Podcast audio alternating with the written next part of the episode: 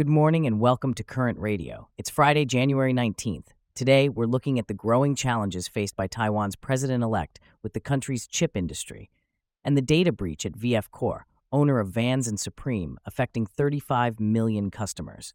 Plus, Microsoft is making its AI powered reading tutor free, and Google has identified a Russian espionage crew behind a new malware campaign. All this coverage and more, up next. Welcome to Current Radio's Technology Station. Please enjoy today's selection of technology news. Taiwan's newly elected president, Lai Ching-te, is set to take office in May, and he's already facing a crossroads in the country's technology industry. Celeste, can you give us some insight into this? Certainly, James.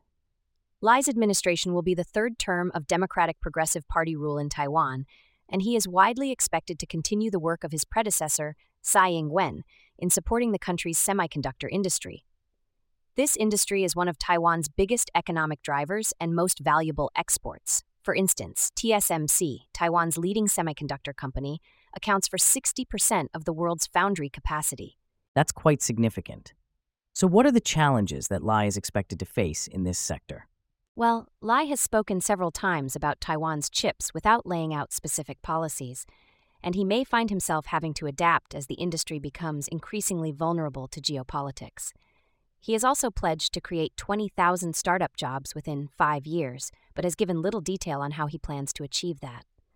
Furthermore, Taiwan is starting to lag behind other countries that provide more generous funding and tax breaks to their semiconductor industries. For instance, the U.S has allocated $52 billion for its chip industry, while China gives semiconductor subsidies for buying tools and apartment buildings for their workers. So there's a need for more concrete policies and strategies. What about the geopolitical aspects of this issue? Yes, geopolitics plays a significant role here. Lai will have to navigate the US China conflict, US China technology competition, and US China Taiwan relations. The concentration of chip making in Taiwan has become a political issue, both outside and inside Taiwan. For instance, there was controversy when TSMC began construction of a fab in Arizona, as some Taiwanese saw it as an attempt to move Taiwan's semiconductor industry away from the island. Lai will have to manage these geopolitical tensions while ensuring the continued growth and development of Taiwan's semiconductor industry. That's a delicate balance to strike. And how about the domestic front? How is the semiconductor industry perceived within Taiwan? Although the semiconductor industry is vital to Taiwan's economy, most people in the country don't work in it.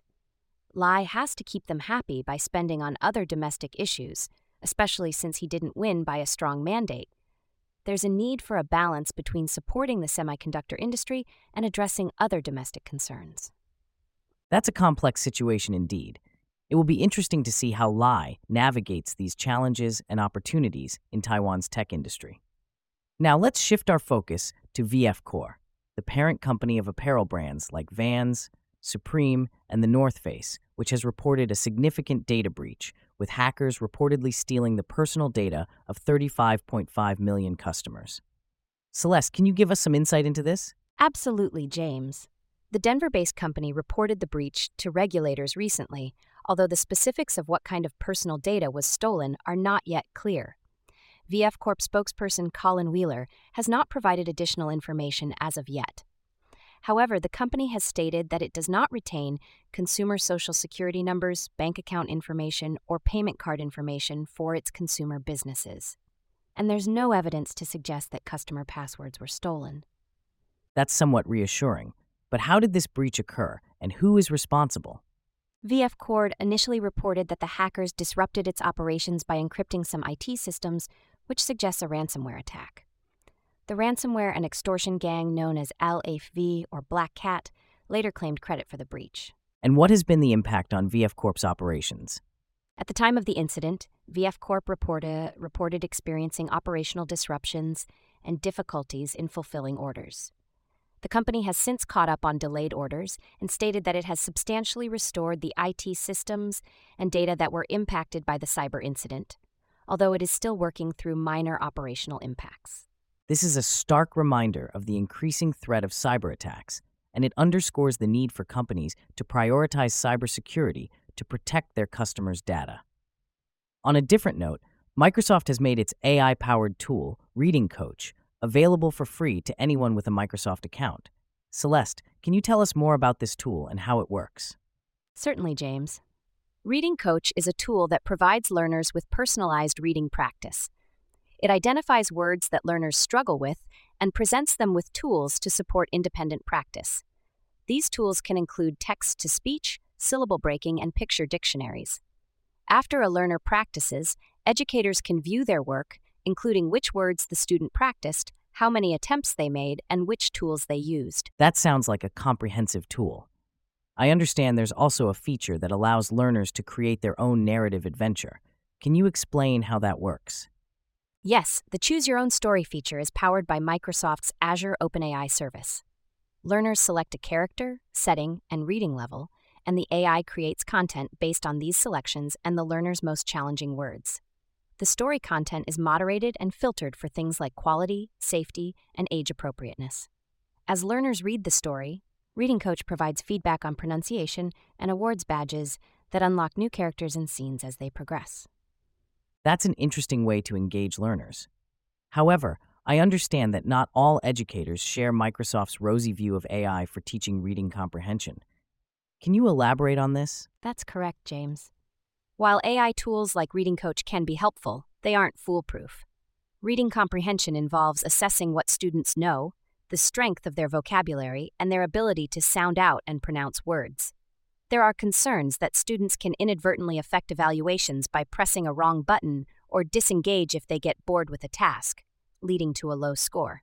However, in a recent survey, 44% of educators said that they think adaptive tech does a better job of accurately assessing a student's reading level than non adaptive software or pen and paper methods. That's a valid point. While AI can be a powerful tool, it's crucial to remember that it's not a one size fits all solution. Shifting gears, Google's Threat Analysis Group, or TAG, has reported that the notorious Russian linked hacking group known as Cold River is evolving its tactics. The group, also known as Callisto Group and Star Blizzard, has a history of espionage campaigns against NATO countries, particularly the United States and the United Kingdom. Celeste, can you tell us more about this? Certainly, James. Cold River has been observed ramping up its activity in recent months and using new tactics that could potentially cause more disruption to its victims. These victims predominantly include targets in Ukraine and its NATO allies, academic institutions, and non government organizations. Interestingly, this comes shortly after Microsoft researchers reported that the group had improved its ability to evade detection. So, what's new about their tactics? How are they evolving? The group has shifted from its usual tactic of phishing for credentials to delivering malware via campaigns using PDF documents as lures. These PDFs masquerade as opinion editorial pieces or other types of articles that the spoofed account is looking to solicit feedback on. When the victim opens the benign PDF, the text appears as if it is encrypted. If the target responds that they can't read the document, the hacker will send a link to a decryption utility, which is actually a custom backdoor tracked as Spica. This backdoor gives the attackers persistent access to the victim's machine to execute commands, steal browser cookies, and exfiltrate documents. That sounds quite sophisticated. How successful has this new approach been for Cold River? Google doesn't have visibility into the number of victims who were successfully compromised with Spica, but they believe that it was only used in very limited, targeted attacks. The malware is likely still under active development and being used in ongoing attacks. Despite law enforcement action, Cold River activity has remained fairly consistent over the past several years. What has Google done in response to this new threat? Upon discovery of the Cold River malware campaign, Google added all of the identified websites, domains, and files to its Safe Browsing service to block the campaign from further targeting Google users. This is a crucial step in ensuring the safety of their users. That's reassuring to hear. It's clear that the cyber threat landscape is constantly evolving and it's crucial for organizations to stay ahead of these threats. And with that, we wrap up our stories for today on Current Radio, and we look forward to bringing you more updates tomorrow.